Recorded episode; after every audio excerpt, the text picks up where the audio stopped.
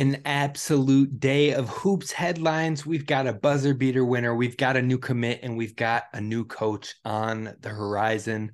Lots to talk about at Locked On Golden Gophers. Hey, you are no Locked On Golden Gophers. No matter what we're going to do here, we're just going to keep rowing. Your daily podcast on the Minnesota uh, Golden out, Gophers. However it turns out, we're just going to keep rowing. Part of the Locked On Podcast Network. Your team every day. We're just going to keep rowing, keep rowing, and keep rowing.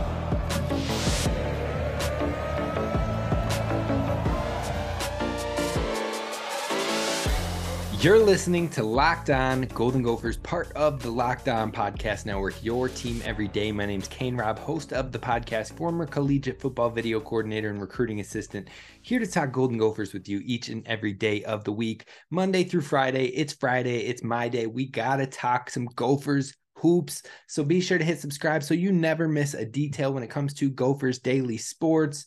And we've got a lot to talk about today. Today's episode is brought to you by FanDuel Sportsbook, official sportsbook of Locked On. Make every moment more.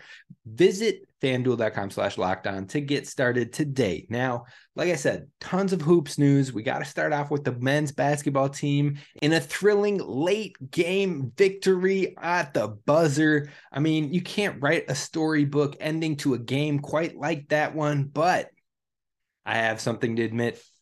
Gophers fans, this was the first game of the year that I have missed when it has come to at least watching the game. Now, I try to attend the games in person with the other media members out there in the media section, but I can't make them all. I've got things to do as well in my day job and other things. So even if I can't make it to the game, I always try to catch it on television. But this was the first game I have missed all season. And you look at the result, especially after the losing streak we've experienced. And now I'm to the point where I'm like, am I the problem? Is it me? I, it can't be just me who feels that way. But either way, the Gophers got a win on their way to closing out this season, this year, this tough streak going for the Gophers. Now, the Gophers men have secured their first win since January 12th in dramatic fashion. Look, I'm not trying to hang a banner off of a second conference victory by any stretch, but man, it is about time Minnesota got back into that win column. So we're going to appreciate it, enjoy it, and take a quick moral victory as we hopefully head to another one at the barn on Sunday. Now, there's three positives about this. They got the monkey off their back. The losing streak is over for now, and hopefully we can continue to build momentum to end the season this year. But number two, they won in dramatic fashion. I mean, who doesn't love a game winning buzzer beater from being out as a kid in the driveway, counting it down three, two, one. Oh, hit him with the no. Everybody loves to see a buzzer beater. So to see it happen in the first week of games in March with the Golden Gophers, an unexpected team to get a victory, but they send Rutgers home with a loss at the buzzer with JMO hitting a three and just the absolute joy from the team of getting back into that win column alone was something great to see, witness, and even see the replay of. The third thing that is definitely a positive from this is that they have knocked out another conference rival out of the tournament. Now, it's not guaranteed, but it does look that way. We might have been able to take Rutgers out of being a potential NCAA tournament team. And I mean, if you can't, if you can't be in the tournament, and you have nothing else to play for in this season, then why not play spoiler? Why not knock out other teams so that way, you know what? You have something, a little chip on your shoulder, a little extra swagger that, yeah, we weren't there, but you weren't either. So it looks like the Gophers might have done that with the Rutgers team with this win. Uh, now, hopefully, we can triple that sentiment with the Badgers coming up as well and taking them out this Sunday. I think that would more than secure that as well. So, there's still a massive amount that absolutely needs to be addressed with the men's basketball team this offseason. And if Dennis Evans is truly out, which it appears he is, then that likely means that we're going to have at least one major transfer coming in, maybe multiple, depending on who stays on the roster. So, we'll have that coverage and more thoughts on the whole thing as we get into the offseason. Of course, in this game, though, against Rutgers, there were three players in double figures when it came to scoring. Of course, Dawson Garcia, of course, Jamison Battle, and then Pharrel Payne got another double digit game in the scoring column, as well as a double double on the board 15 points, 10 rebounds, and the four of his last six games, he has finished with double digits in points. You can see it slowly coming together. You can see the aggressiveness, the physicality, the understanding on the court is all coming along. And that is exactly what you want to see from the freshman to end the year. So Pharrel Payne is closing it out on a high note, hopefully continues to do that in these last few games. Now, when it comes to the next opponent, we know Wisconsin is on deck next at home, but after that, there are three teams we could end up playing in the Big Ten tournament. And here are the scenarios. Now, there are eight different ways it could go down with the last game of the season for many Big Ten schools. And looking at those results across all eight potential pathways, it looks like most likely Penn State will get the 10th seed, which means they'll get the second round by or bye to the second round. And that means Wisconsin and Nebraska are likely to play Ohio State and the Gophers, but who will play which seed? That's the biggest question. So, in those eight potential ways that this thing could go, six out of the eight result in Penn State getting that second round bye. Now, there is one chance in which they could get 11th or 12th. And there is one singular chance that Wisconsin can get the bye. There's one singular chance that Nebraska can get the bye. Now, the way Nebraska can get the bye is that they need a Penn State loss, a Wisconsin win, and a Nebraska win due to the tiebreakers and things of that sort, that would allow Nebraska to finish at the 10 seed, Wisconsin as the 11th seed, and Penn State as the 12th seed. Now, the only way Wisconsin can get that second round bye is a little bit different. It's Penn State has to lose, Wisconsin wins, and Nebraska loses. So basically, they need the other two to lose and they win and then they handle that business. So as long as Minnesota beats Wisconsin, Wisconsin is headed to Weakling Wednesday as well in the tournament. And you know what? I think Gophers fans can all agree there that we would absolutely love to see that happen. So go take care of it at home. Otherwise, it is most likely a three out of the eight scenarios in which Wisconsin gets the 11th seed, or a four out of the eight scenarios in which they get the 12th seed. So more the greatest odds Wisconsin has is getting the 12 seed. The greatest odds that Nebraska had is, is getting the 11 seed, and the greatest odds for Penn State is getting the 10 seed, which means Minnesota is likely going to take on Nebraska, but there is a chance that it could be Wisconsin. So that is what we will be talking about as we learn more on Sunday and we head to the big tournament next week. And we'll be sure to cover that here at Locked On Golden Gophers. But we're not going to talk about the men's basketball team on the floor anymore, but we are going to talk about the latest commit coming up next. First, a word from our friends over at FanDuel who bring you this show. Definitely be sure to go to fanduel.com slash locked on to take advantage of a no sweat first bet. What that means is you place a bet and you win. Look, you won. Congratulations, you got some winnings. But if you lose, you are still a winner and have up to a thousand dollars in bonus bets potentially on your plate, depending on how you do. So look, definitely head on over to fanduel.com slash locked on. Take advantage of the no sweat first bet with up to $1,000 back in bonus bets. And keep an eye on the Big Ten Conference tournament odds because those will be dropping soon, I'm sure, as we wrap up this conference play. Now, it all wraps up on March 5th, which is Sunday. So we'll know sooner or later what the odds, odds are for these Big Ten teams to win the Big Ten tournament. And I am guaranteeing you. There will be one or two seeds in there that look like they could absolutely be a steal in the numbers game when it comes to the odds of winning that tournament. So be sure to be posted. Be sure to get that discount, no sweat, first bet at fanduel.com slash locked on. I'll see you there.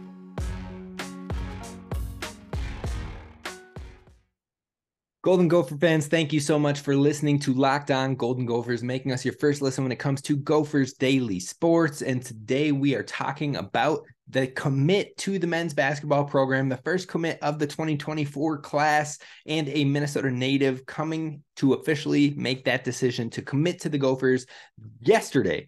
So we had a game winning buzzer beater. We had a commit officially of the 2024 class, and we got to jump in. At least we have some positive news with this men's hoops team and what has been a struggle over the last few weeks.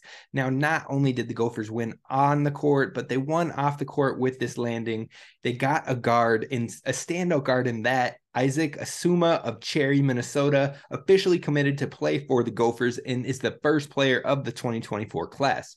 Now, while some fans continue to raise their torches and rage war, we're just going to take it a day at, a time here at Locked On Golden Gophers. Yes, there are a ton of improvements that need to be made ASAP, but you can take this small victory. You can take this small victory that we got to commit. And not only is that commit a talented player who has shown it every year of his high school career, not just as an upperclassman, but as a freshman, as a sophomore, as a junior. And I am sure he will as a senior as well but he is addressing a positional need that is desperate for the Gophers. All the fans have been hooting and hollering, clamoring for some guard play, and that is what Isaac Asuma is a point guard. He is the number two player in the state of Minnesota when it comes to the 2024 class. And he is the number 18 point guard in the country as it goes for the 2024 class right now. Player number 132 overall, right on the border of that four star, three star status right now. He's currently at the three star, but don't be surprised if he hits this AAU circuit this senior year and you see him start to bump up because he is a very talented player that is right there on the cusp of getting that extra earned respect when it comes to the basketball rankings.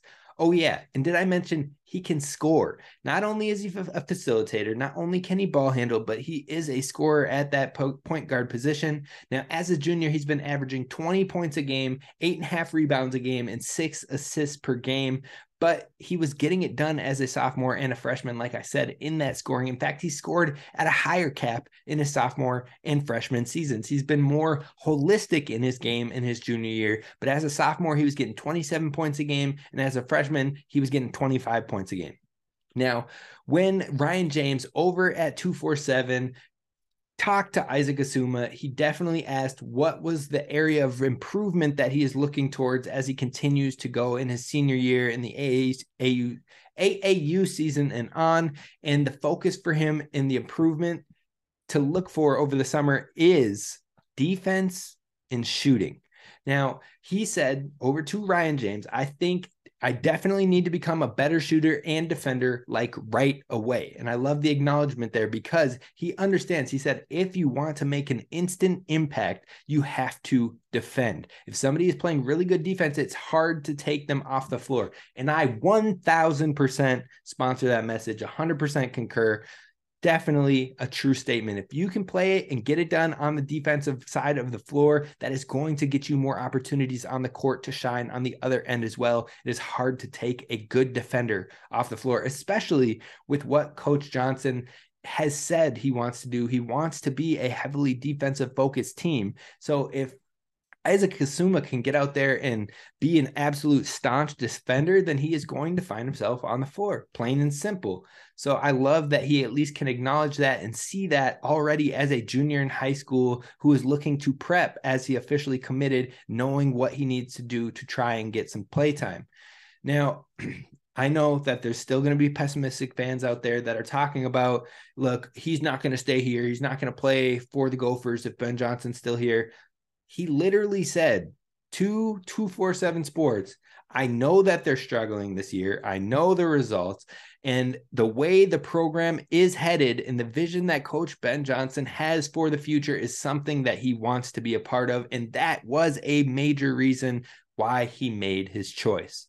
So don't get too upset about it all. Let it play out day by day. I mean, we can't we can't make the decisions. You can't make it. I can't make it. We can't go and fire anybody. We can't go and hire anybody. So let's just take what we got. We got to commit. We got to commit that we needed at the point guard spot. And hopefully we will get to say, see him play in the barn and have that place going nuts again with hopefully some winning going on in the near future. But things do have to change.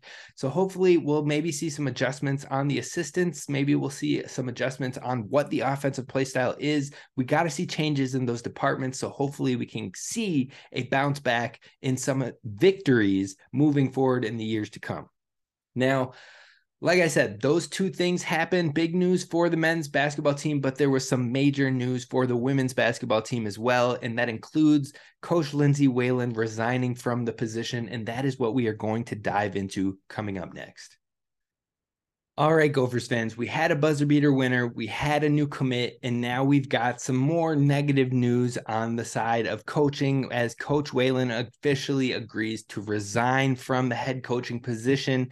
And I was shocked to say the least. Now, yes, I understand. I get it. The record hasn't been good, especially the last three years, but also let's take a look at the sport itself. Women's hoops look, when you are a contender, a winner in a high quality program in the women's hoops right now, typically you have, and especially in the Big Ten, you have a team that is dominated by experience and upperclassmen, and also some younger star talent to work with that experience and the production, and then to become those experienced players and have more younger handful of star players coming in. That is how the big program sustain uh, sustain success. And so you pair one or two young talented players to a group of core experienced veteran girls out there on the floor and typically you are having some of the most competitive teams in the nation when it comes to girls basketball now you you say that you understand that part of women's basketball, and then you look at what happened to the Gophers last season, where they had their rabs, roster absolutely obliterated, only returned three players, none of which were upperclassmen, and they lost more, if not all of those vets, to the chaos of the transfer portal. Only three sophomores remained. Well, actually, it was two sophomores and a redshirt freshman, and they were basically the people expected to lead the charge. And in Rose eh, Micheaux's case and Katie Buckets, aka or Katie Buckets is what I like to call her flat out, but it's Katie Borowicz. They definitely took on that leadership role. They were very vocal from the media days all the way through the season on trying to be better leaders and trying to be staples within this program. So you have those two with complete buy-in. Really, Maggie Czinano, the other sophomore, also with the complete buy-in.